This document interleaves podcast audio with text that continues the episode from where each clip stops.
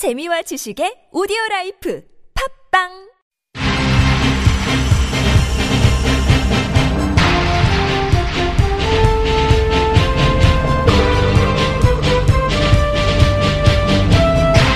색다른 시선 이수기입니다.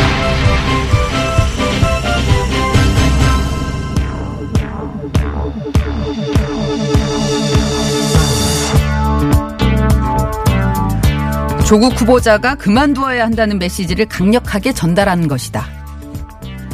아니다. 인사청문회를 앞두고 검찰이 오히려 사실관계를 명확히 규명해서 후보자와 여권의 부담을 덜어주려는 것이다.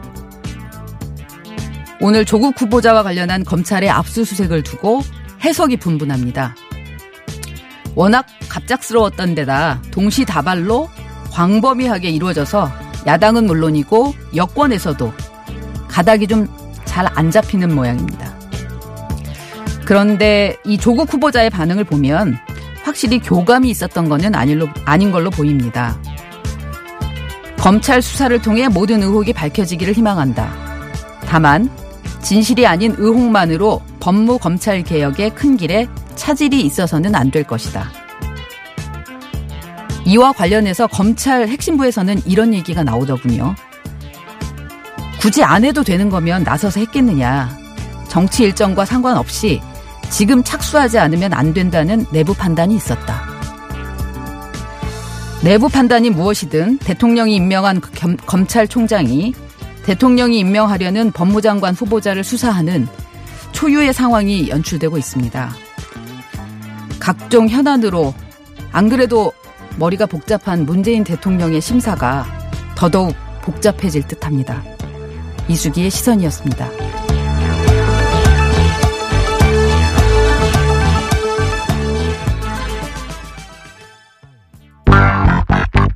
갓 잡아 올린 싱싱한 뉴스를 깊이 있게 전해드리는 뉴스 강태공.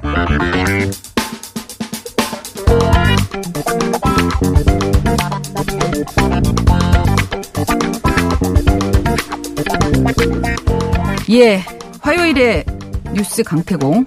오늘은 특별히 최요한 시사평론가와 함께하겠습니다. 어서 오십시오. 예, 반갑습니다. 뉴스 강태공 최요한입니다. 예, 오늘 나오는 우리 곽 기자가 어, 자유한국당 연찬회 취재를 갔다고 해서요. 예. 오늘 특별히 모셨습니다. 어, 첫 번째 소식, 음, 들어가기 전에 첫 번째 소식과 관련된 싱크가 있어서 하나 듣고 가도록 하죠. 그렇죠. 검찰 수사를 통해서 모든 의혹이 밝혀지기를 희망합니다. 다만 진실이 아닌 의혹만으로 법무검찰 개혁의 큰 길에 차질이 있어서는 안 될 것입니다. 끝까지 청문회 준비를 성실히 하도록 하겠습니다. 감사합니다. 네, 청문회 전 법무부 장관 후보자에 대한 압수수색이 처음으로 알고 있는데 이에 대해서는 어떻게 생각하십니까? 검찰의 판단에 대해서는 제가 왈가왈부하지 않겠습니다. 그 법무부 장관 되시면 사실상 검찰 지휘하는 역할 되시는데 관련 수사가 공정하게 진행될 거라고 보십니까? 법무부 장관은 검찰의 수사에 대해서 구체적 지휘를 하지 않습니다.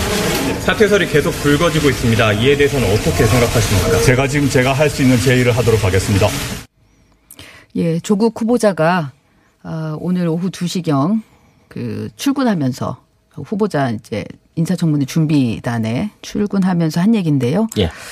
오전에 출근을 안 해서 안 했어요. 예. 그래서 굉장히 아 이게 무슨 또 사인인가 하고 다들 궁금해하고 있었는데 일단 정상적으로 출근은 했고 앞으로 인사청문회에도 예. 어, 열심히 임하겠다고 얘기를 했기 때문에요.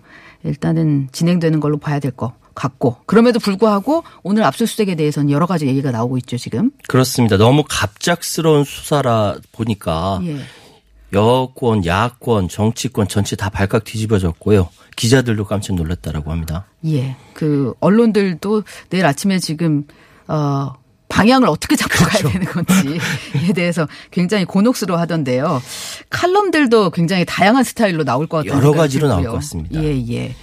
어, 어디 어디가 지금 압수수색이 들어간 거죠? 지금 그 서울대, 부, 어, 부산대, 고려대 등 20여 곳이라고 이야기하거든 있거든요. 네. 주체가 서울중앙지검 특수 2부입니다. 원래 네. 형사 1부에서 2부로 바뀌었다라고 합니다. 예. 지금 조 후보자 딸 조모 씨의 논문 작성과 입학, 장학금 수여 관련 자료를 확보하기 위해서 서울대, 에, 환경대학원, 부산대 의학전문대학원, 부산의료원, 고려대, 단국대, 공주대 등등등.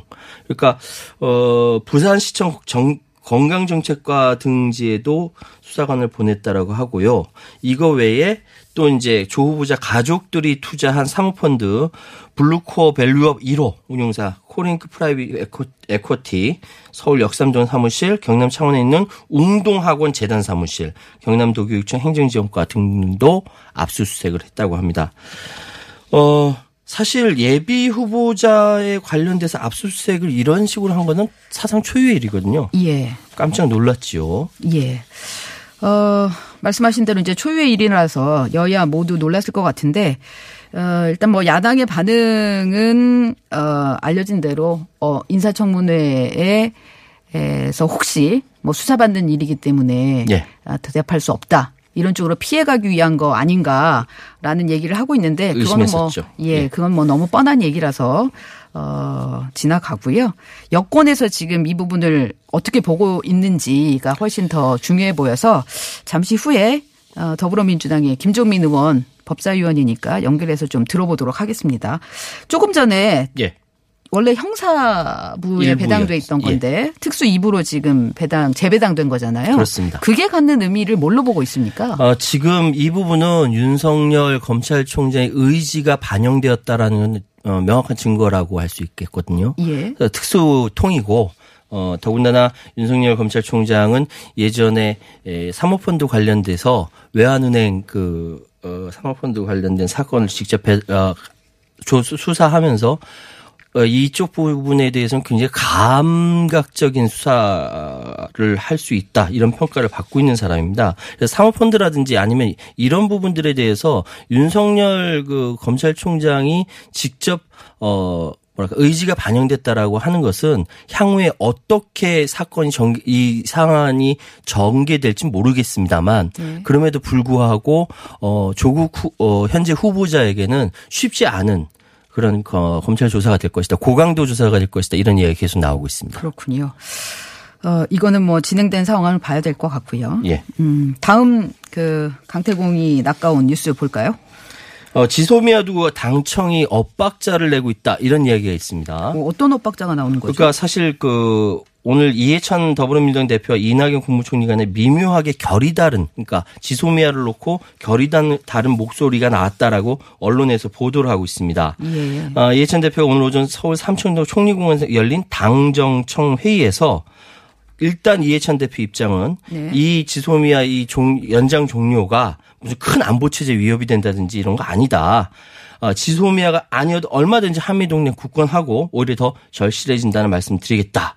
그러니까 미국에서 현재 뭐 강하게 에, 뭐 유감이다라고 표현을 해도 별 문제 아니다 이런 입장을 보이고 있는 것이고요. 예. 이게 전반적인 여권의 입장 아닌가요, 지금? 어, 각자 개, 개개인별로는 다 다른데요. 예. 일반적으로는 이렇게 입장을 보이고 있는 것 같아요. 예. 근데 이낙연 국무총리가 어떤 얘기를 했어요? 같은 의미지만 결이 조금 더 다른, 좀 더 넓은 차원의 이야기가 나왔는데요. 이 총리는 지소미아가 종료되는 11월 23일까지 3개월 가까이 남았다. 이제 3개월 남았거든요. 네. 그러니까 타깃책을 찾아 일본 정부가 한국에 취한 부당한 조치를 원상 회복하고 지삼 어 그러면 우리 정부는 지소, 지소미아 종료를 재검토할 수 있다라고 이야기를 합니다. 예. 이게 더군다나 내일 28일이 일본이 우리를 백색국에 제외한 수출 관리 무역령을 실행하는 시행하는 날이거든요.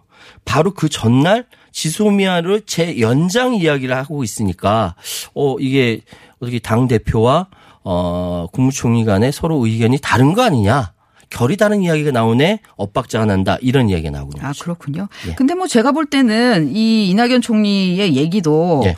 어, 일본 정부가 한국에 취한 부당 조치를 원상 회복한다면 전제를 두고요. 예, 그렇다면은 우리가 지소미아 종료를 재검토할 수 있다라는 얘기고 이 얘기도 그 동안에 계속 여권에서 나왔던 거라서 예. 어, 이게 뭐 전체 그 이를테면 엇박자가 난다 이렇게까지 나가는 거는 좀 과장이라는 생각이 들고요. 다만 뭐 이해찬 대표와 이낙연 총리가 지금 현재 방점을 어디에 두고 있느냐. 그렇죠. 예. 그다음에 이제 두 분의 캐릭터가 조금 다르기 때문에 그런 데에서 나오는 차이 아닐까라는 생각이 드네요. 예, 이해찬 대표는 돌격 앞으로 하면 그 이해찬 대표 스스로 혼자 총들과 앞에 가서 쏘시는 분이고요. 이낙연 총리 같은 경우는 대권 주자로 오르내리는 대안 또는 상황 타겟책 이런 생각을 하기 때문에 방점을 달리 찍는 거다 이렇게 해석할 수 있겠습니다. 예, 그렇군요. 다음 뉴스 볼까요? 어, 최순실 국정농단 사태의 내부 고발자 노송일 전 K스포츠 재단의 부장이 음주운전을 하다 걸렸어요. 아, 그래요? 예. 어, 근데 이게 사실 이제 도주하다가 잡힌 겁니다. 아, 예. 그냥 단순히 음주운전 적발이 아니라 도주하다가 그랬어요. 그렇습니다. 그 음주운전을 한 상태에서 어, 자택 방향으로 400m 정도 운전했다라고 하고요. 단속 현장 발견하고 유턴해서 차량으로 도망가다가 어, 결국은 이제 예, 경찰들한테 붙잡혔다라고 합니다. 아, 근데 이게 그 음주운전 도주에 관한 처벌은 없거든요.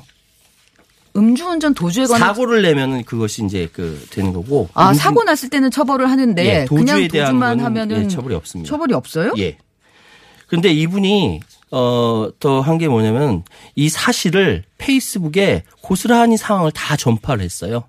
순수하게 잘못했습니다라고 하면서요. 그러니까 지금 순수하다고 말씀하신 건 역설이신 거죠? 역설이죠. 예. 술은 마셨지만 음주운전은 아니다라고 고집 피운 세상에서 그냥 순, 그 순순히 자기의 상황 서술하고 사죄의 글을 남겼습니다. 지금 모든 걸 다 정리하고 광주 광산에 내려서 식당을 하고 있거든요. 네. 지금 어 말로는 이제 장사가 잘 안 돼 속상해서 소주 석 잔을 마셨다라고 이야기를 합니다. 그래서 음주운전을 하면 안 되겠죠.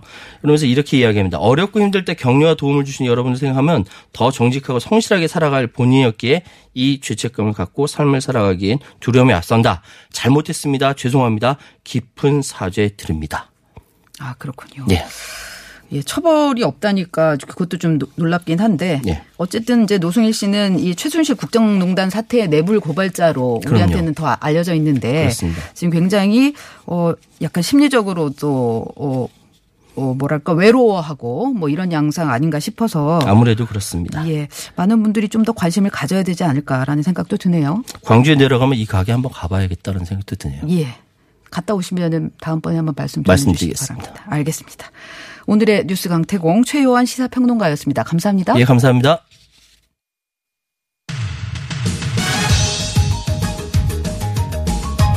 색다른 인터뷰 진행하겠습니다. 조국 후보자 관련한 검찰의 압수수색이 파장을 낳고 있습니다. 야권은 물론이고 여당인 민주당에서도 어, 당황해하는 분위기가 좀 느껴지는데요. 더불어민주당의 법사위원이죠. 김종민 의원 연결해서 이번 압수수색 어떻게 보고 있는지 그리고 자세한 당내 상황은 또 어떤지 들어보도록 하겠습니다. 의원님 나오 계시죠? 예, 안녕하세요. 김정민입니다. 예, 안녕하세요. 스튜디오에서 모셔야 되는데 전화로 연결했습니다. 급해서. 예. 예. 음, 이 조국 후보자에 대한 음, 의혹들 이와 관련해서 지금 검찰이 전격 압수 수색을 실시했는데 의원님 언제 하셨어요?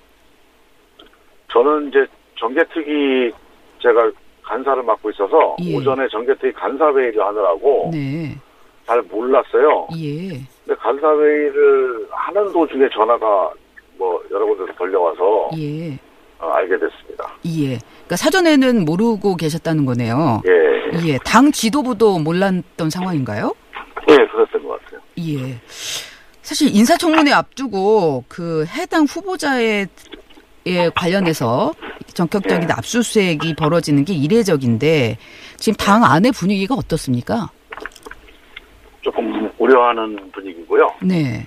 어, 이게 이제 인사청문회에 영향을 미칠 수 있는 네. 상황인데, 어, 어차피 수사가 인사청문회 전에 끝날 게 아니면, 네. 이런 식으로 압수수색을 하는 게 필요했던 건지, 예. 혹시 이제 검찰이 어떤, 어, 다른 배경이나 의도가 있는 게 아닌지, 뭐 이런 부분들을 좀 걱정하는 상황이죠. 아, 그러시군요. 그 홍익표 대변인이 이 검찰 개혁을 방해하려는 정치적 의도가 아니길 바란다 이런 의견을 냈던데 방금 의원님이 말씀하신 호- 혹시 다른 배경이 있는 거 아닌가라는 대목이 이거하고 어, 맥락이 같습니까? 그러니까 이게 뭐 특별하게 근거를 가지고 얘기할 수는 없는 문제인데 네. 보통 조국 후보자가 그 동안에 검찰 개혁을 강하게 주장을 해왔지 않습니까? 예.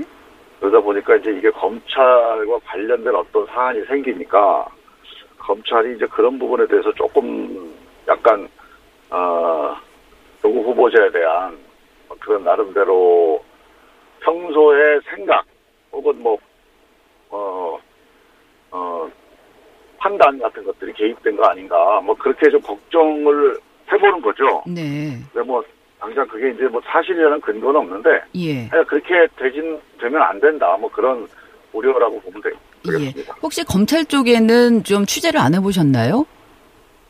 뭐 취재를 해봐도 네. 이런 문제가 생기면 네. 뭐딱 부러진 대, 대답이 안 나와요. 아하. 그 검찰 쪽에서는 어쨌든 압수수색 영장을 발부 받으려면 이 혐의에 대해서 일정 부분을 소명해야 되잖아요. 네. 예. 그러면은 이 영장이 이렇게 20여 군데에 대한 압수수색 영장이 나왔다는 거는 일정 부분 소명이 됐다는 얘긴데 이거 어떻게 네. 보세요? 그거는 이제 뭐 압수수색 같은 경우는 네. 뭐 확실하게 범죄 혐의가 있어서 하는 건 아니고요. 예. 압수수색이 필요한 상황이 있으면 하게 되거든요. 예. 이제 이제 구속영장하고는 좀 다릅니다. 네. 그래서 이거는 뭐 특별히 어떤 범죄 혐의가 확인됐다라기보다는 네. 그러니까 압수수색이 이제 수사 과정상에 필요가 있을 때 네. 그런 점이 이제 입증이 되면 할 수 있는 거죠. 예, 예. 그래서 그래서 그거는 뭐 범죄 혐의가 어느 정도 있다, 혹은 뭐 법원에서 그걸 범죄 혐의를 인정했다. 그거는 이제 압수수색 영장에 대한 내가 오해에서 비롯된 겁니다. 네, 네. 그래서 압수수색 영장이 발부됐다는 거는 범죄의 내용들이 소명됐다라는 거하고는 다르다 이렇게 봐야 된다는 그렇죠. 말씀이시고요. 수사 과정에서의 필요성이 인정된 거죠. 예, 예. 네. 그 법무부에도 사전 보고를 하지 않았다라는 얘기가 나오던데 이건 맞는 얘기입니까? 네. 글쎄 저도 그렇게 알고 있습니다. 그러면 이거는 전적으로 그냥 검찰 내부의 판단이다. 그러니까 이제 버- 보통 이렇게 예전에는 네. 법무부에 사전 보고를 했습니다. 예. 그게 이제 예전에 이제 박근혜 정부 시절 얘기고요. 예. 어, 법무부 사전 보고가 이제 청와대까지 이르면서 청와대의 검찰 관리 혹은 검찰 장악 이런 문제가 생기지 않- 않았습니까? 예. 그러다 보니까 이제 어, 법무부에 사후 보고하는 방식으로 좀 바뀐 것 같아요 지금. 예. 그래서 아마 사후에 법무부에 보고를 했다고 제가 알고 있습니다. 예. 사전 보고는 하지 않았고 사후에 보고했다. 예. 이 사건이 지금 형사 1부에 배당됐던 건데 특수 2부로 어, 배당이 바뀌었다고 해요. 이게 네. 상징하는 바도 있습니까? 글쎄 그거를 특별히 어떤 의도나 배경이 있다고 생각을 하면 좀 상, 상황이 좀 복잡해질 것 같고요. 예. 뭐 검찰 나름대로 어, 좀 엄정하게 수사를 하겠다 이런 취지에서 네. 뭐 판단을 하지 않았을까 싶습니다. 예. 그 아까도 이제 혹시 인사청문회를 앞두고 있기 때문에 이 인사청문회에 이 수사가 영향을 미치는 거 아닌가라는 지금 우려를 좀 표명을 하셨는데요. 어 이게 일각에서는 오히려 수사 중이라는 이유로 인사청문회에서 곤란한 답변은 좀 피할 수 있는 거 아니냐. 그런 얘기도 또 하더라고요. 그래서 자유한국당 같은 경우는 이게 짜고 치는 뭔가 어 수사 아니냐, 압수수색 아니냐, 또 그런 얘기도 나와서요. 저는 자유한국당 분들이 좀 약간 사고 방식이 잘 이해가 안 가요. 그러니까 그분들은 그렇게 아마 할 수 있다고 생각하는 모양이에요. 근데 예. 제가 보기엔 불가능한 일입니다. 예. 이게 상황을 한번 생각을 해서 조국 후보자가 수사 중이니까 답변 못 하겠습니다라고 얘기하면 네. 뭐 법적으로야 좀 유리할지 몰라도 국민들한테 그게 납득이 가겠습니까? 그럼 국민들한테 그건 불신의 어떤 그 재료가 될 텐데 네. 또 국민들한테 혼나는 또 욕먹는 일을 조국 후보자가 한다는 건 그거는 제가 보기엔 이해가 안 가는 거죠. 그건 불가능한 일입니다. 아, 인사청문회를 하면서 이 수사를 받는다는 이유로 곤란한 답변을 피하는 거, 그거는 아마 하지 않을 거다. 국민을 설득할 수 없기 검찰을 때문에. 상대로 하는 게 예, 검찰을 상대로 하는 게 중요한 게 아니고 네. 조국 후보자는 이제 검찰과 어떤 뭐 해명을 할 것이냐, 검찰을 어떻게 피해갈 것이냐 중요한 게 아니라 네. 이 국민들의 의혹, 불신 이거를 어떻게 그 회복할 것이냐, 이걸 어떻게 해명할 것이냐 이게 가장 큰 문제거든요. 예. 당연히 국민들한테 성실하게 답변하는 게 우선이죠. 네. 그렇게 될 가능성은 저는 없다고 봅니다. 그렇군요. 그러면은 인사청문회에 그 부분에서 영향을 미치지는 않을 거다라는 거고요. 한국당이 이제 매사에 그렇게 정치적으로 이렇게 왜곡을 시켜서 너무 이렇게 그 과도한 정치 공세를 하는 거라고 봐요. 네. 검찰에서는 또 이런 얘기도 나오더라고요. 그러니까 음 만약에 어차피 수사는 지금 해야 되는 상황이고 그리고 지금 자유한국당의 경우는 또 특검을 하겠다고 얘기를 하고 있기 때문에 지금 수사를 해야 되는 상황이면 오히려 인사청문회 전에 착수하는 게 부담이 오히려 덜 한 거 아니냐 여권에. 네. 인사청문회 하고 나서 대통령이 임명하려고 하는데 그때 수사를 들어간다 하면 훨씬 더 부담이 될 수도 있겠죠. 그거는 이제 뭐 그거 전이나 후나 그 부담은 네. 우리가 그러니까 피해갈 수는 없는 문제고요. 예. 그러니까 이런 문제도 우리가 부담 갖지 말고 하는 나라가 돼야 된다. 이런 차원에서 보면 네. 수사 아, 인사청문회 전이나 후이나를 따지는 건좀 별로 의미가 없다고 봅니다. 예. 그러면은 아까 제일 중요한 거는 이게 검찰의 그런 검찰 개혁을 좀 그러니까 그렇죠. 제일 중요한 거는 이게 정상적인 수사 일정에 의해서 이루어진 건지 네. 아니면 조국 후보자에게 불리한 영향을 미칠 수 미치려고 하는 의도가 좀 깔려 있는 건지. 건지 예 이게 좀 가장 중요한 문제고요. 네. 네네. 조국 후보자한테 유리하냐 불리하냐 문제는 제가 보기에 큰 어, 차이는 없다고 봐요. 예. 그러면 조국 후보자가 이 얘기를 듣고서도 일단 인사청문회에 응하겠다 적극적으로. 다만 이제 네. 경계하는 부분은 있다 이렇게 얘기를 했기 때문에 앞으로 인사청문회는 이 일정대로 진행된다고 보면 되겠네요. 당연하죠. 인사청문회와 관계는 없을 것 같고요. 네네. 뭐 인사청문회에서 답변 태도나 뭐 답변의 수준 이런 것하고도 전혀 관계는 없는 문제고 네. 그러니까 어, 인사청문회에 이 압수- 압수수색이 어떤 다른 영향을 미치지 않도록 하는 게 저는 필요하다고 봅니다. 예. 그 법사위원이시니까 이제 내용을 잘 아실 텐데 지금 9월 2일하고 3일 처음에 합의했다가 3일에 대해서 당 안에서 굉장히 반대가 나왔었고요. 그래서 네. 오전까지 유보했다가 다시 이제 원래대로 2, 3일 하는 걸로 이 종료가 됐는데요. 이 논란이 있었던 이유 뭘로 봐야 됩니까? 가장 중요한 거는 법정 시한입니다. 네.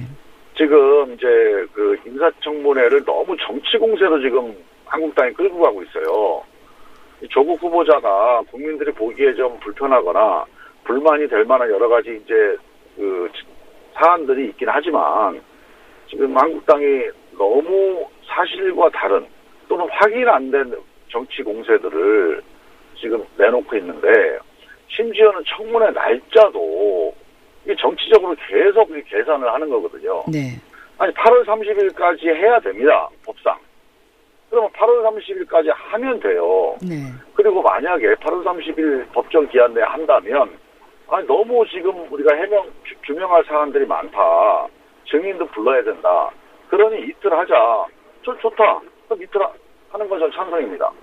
그런데 가능한 한 이 조국 후보자의 인사청문 기한을 늘려서 조국 후보자에 대해서 여론 재판을 더 하고 또 이 추석 전까지 여론을 끌고 나가겠다. 네. 이런 정치적 계산을 갖고 인사청문회 일정을 잡고 어, 판단을 하니까 그게 저는 문제라고 보는 거죠. 예. 그래서 이제 그 대목을 당 지도부도 문제라고 봤었는데 예. 그럼에도 불구하고 지금 다시 재협상하는 것보다는 그냥 받아들이는 게 낫겠다 이렇게 판단을 하신 걸까요? 이미 이제 증인 신청을 하려면 네. 8월 30일은 어려워진 거죠. 네. 그리고 이제 뭐 법사위 간사끼리 또 합의가 됐다고 하니 뭐 잠정 합의긴 하지만 그 합의를 완전히 무시하기도 또 어렵지 않겠습니까? 예. 그 지금 증인 얘기하셨는데요. 자유한국당에서는 지금 80명이나 얘기를 한다고 하더라고요. 반면에 민주당에서는 지금 두 명 얘기하셨다던데 그 민주당에서 얘기한 두 명은 누군가요? 저도 지금 뭐 안 들어가 봐서 모르겠는데요. 네. 저는 이제 법사위 회의할 때는 지금 이 문제와 관련해서 가장 핵심적인 증인들이 네. 그 장학금이 특혜다 이렇게 얘기를 하니까 네. 그 장학금을 준 교수님 그리고 제1저자 논문이 특혜다 이렇게 네. 얘기하니까 그 제1저자를 어, 등재시켜준 그 교수님 그 두 분은 제가 보기에는 꼭 어, 모셔야 된다. 예, 제가 법사위원으로서 꼭 한번 말씀을 좀 여쭤보고 싶다 이렇게 저는 부탁을 했습니다. 예. 아마 그래서 그 민주당에서 지금 두 분을 얘기하신 것 같고 자유한국 자유한국당에서 80명을 얘기했다고 하는데 그 가족들을 지금 민주당에서는 증인으로 채택하는데 반대한다고 하시더라고요. 예. 예. 가족은 정말 말이 안 되는 거죠. 예. 지금 이게 이 조국 후보 가족을 가족의 우리 범죄 수사를 하는 게 아닙니다. 네. 조국이라는 사람의 공직 역량을 평가하는 거거든요. 청문회는. 예. 근데 그 가족들이 설사 무슨 여러 가지 의혹이 있다 하더라도 조국 후보자와 직접적 관련이 없다면 그 문제가 안 되는 건데 가족들이 만약에 조국 후보자 관련돼서 어떤 문제가 있다면 그건 조국 후보한테 물어보면 돼요. 그 자국 가족들을 불러서 그 비, 그 비인간적으로 그 모욕을 주고 이렇게까지 인사- 인사청문회를 끌고 가는 거는 정말 저는 도리가 아니다. 그리고 국민들도 그거 저는 눈살 찌푸리실 거다. 그렇게 생각을 합니다. 예. 그래서 민주당에서는 조국 후보의 가족은 절대로 증인으로 채택할 수 없다라는 아마 그 아, 부분은 그건 맞지 않죠. 예. 조국 후보를 보호하려는 게 아니라 네. 그건 국회의 신뢰 내지는 국회에 대한 국회의 권위 이런 것들을 흔들어 버리는 거예요. 네. 국회가 그렇게 가족들 불러다 놓고 그렇게 막 망신 주고 이런 식으로 국회 인사청문회가 아, 인식이 된다면 저는 이게 국회 전체의 어, 신뢰를 훼손시키는 일이다 이렇게 생각합니다. 알겠습니다. 어, 아마 증인 채택을 두고도 굉장히 난항이 예상될 일이라는 생각이 드는데요. 앞으로 진전되는 내용 있으면 또 김종민 의원님 연결해서 어, 여쭤보도록 하겠습니다. 오늘 감사합니다. 예, 감사합니다. 더불어민주당의 김종민 의원이었습니다.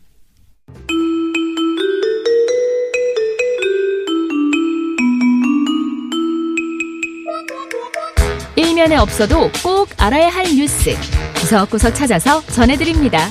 테두리 뉴스. 예, 차윤주 기자와 함께하는 테두리 뉴스 시간입니다. 어서 오십시오. 네, 안녕하세요. 네. 오늘 첫 번째 테두리 뉴스는 뭔가요? 네, 아, 조국 법무부 장관 후보자 얘기입니다.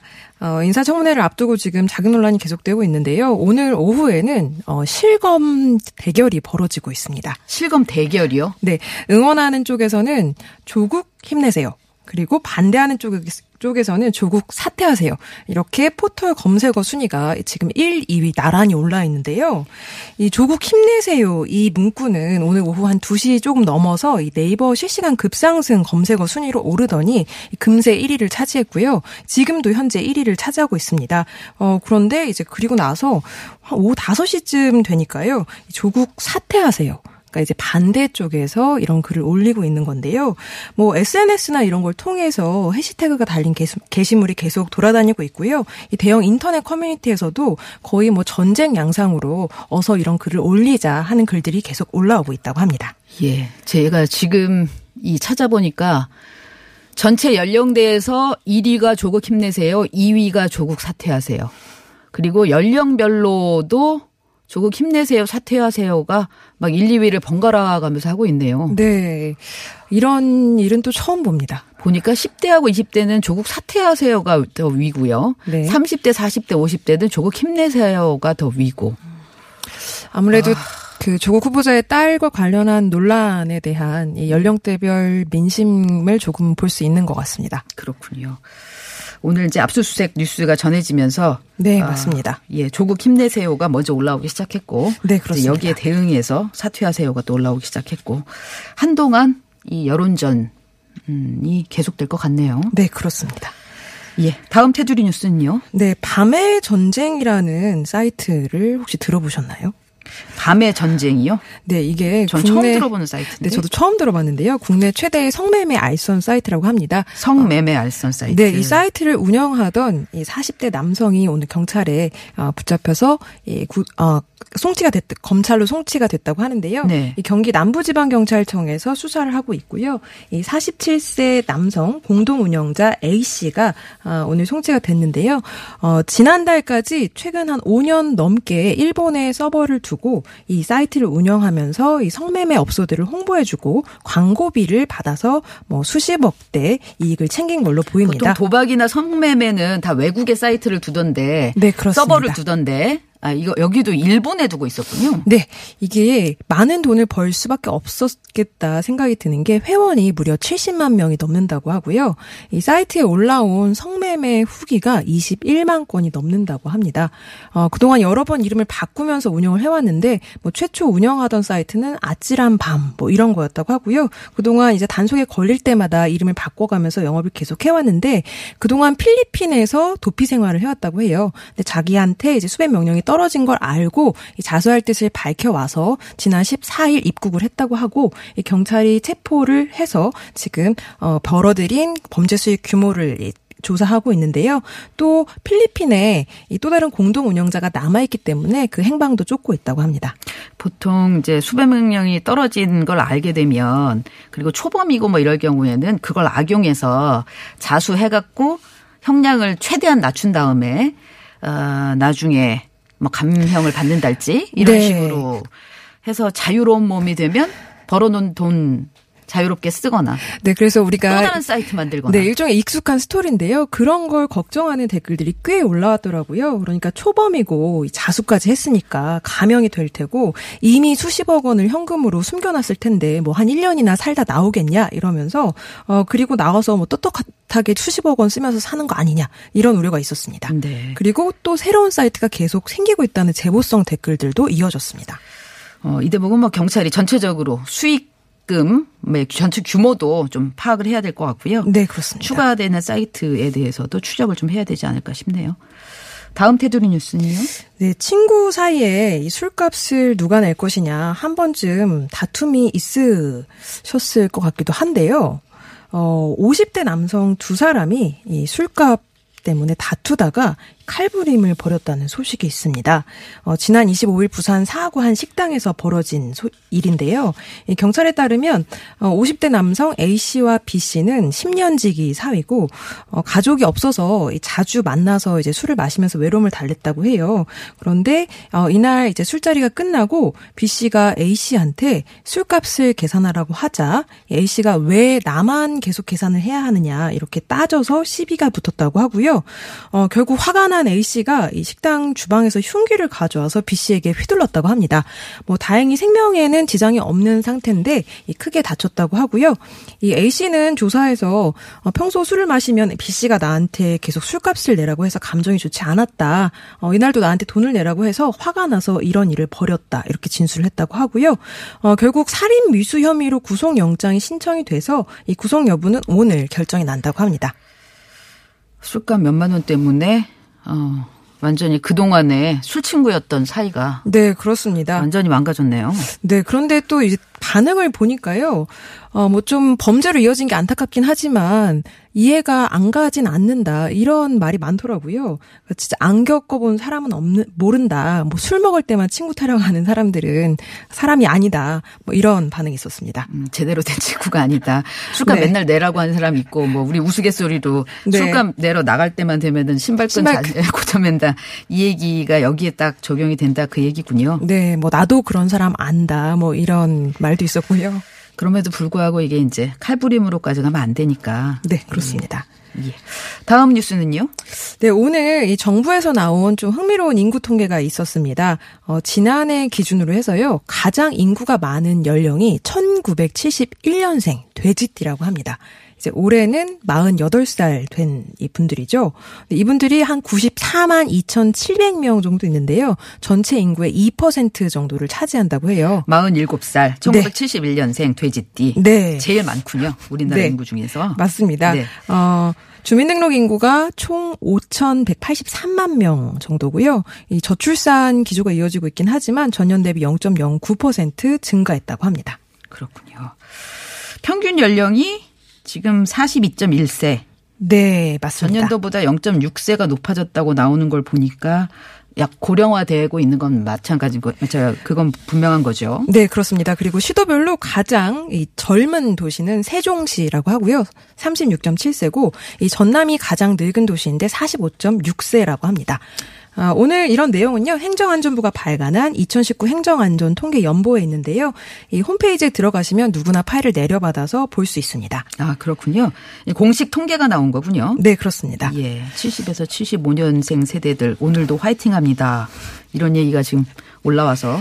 네, 그러니까 파이팅 하십시오. 인구가 많으니까 이 아주 격한 경쟁을 아, 경쟁이 훨씬 더 그동안 심해지는구나. 네, 네. 예. 살아왔던 분들이 많은지 72년생들 반응이 굉장히 많았어요. 네. 예, 뭐 72년생 반응도 있었는데요. 71년생 돼지띠 재수생들 때문에 피해를 많이 봤다. 이런 댓글이 올라오니까 맞습니다. 재수생이 너무 많아서 역대급으로 시험이 어렵게 나왔다. 이런 증언도 이어졌고요. 그 밑에 71년생인 네티즌이 미안하다. 뭐 이런 댓글을 달기도 했습니다. 알겠습니다. 오늘 테두리 뉴스 여기까지 하겠습니다. 차윤주 기자였습니다. 감사합니다. 나이 통계가 나와서 이 얘기 올려주셨나 봐요. 9761님. 올해로 43살인데요. 두 달 전에 둘째를 어렵게 가졌는데 이틀 전 유산이 돼버렸네요. 집에서 쉬고 있을 애기 엄마한테 힘내라고 파이팅 해주세요. 화이팅입니다. 아, 저희는 1부, 2부 이렇게 마무리하고요. 잠시 뉴스 전에 듣고 3부에서 뵙겠습니다.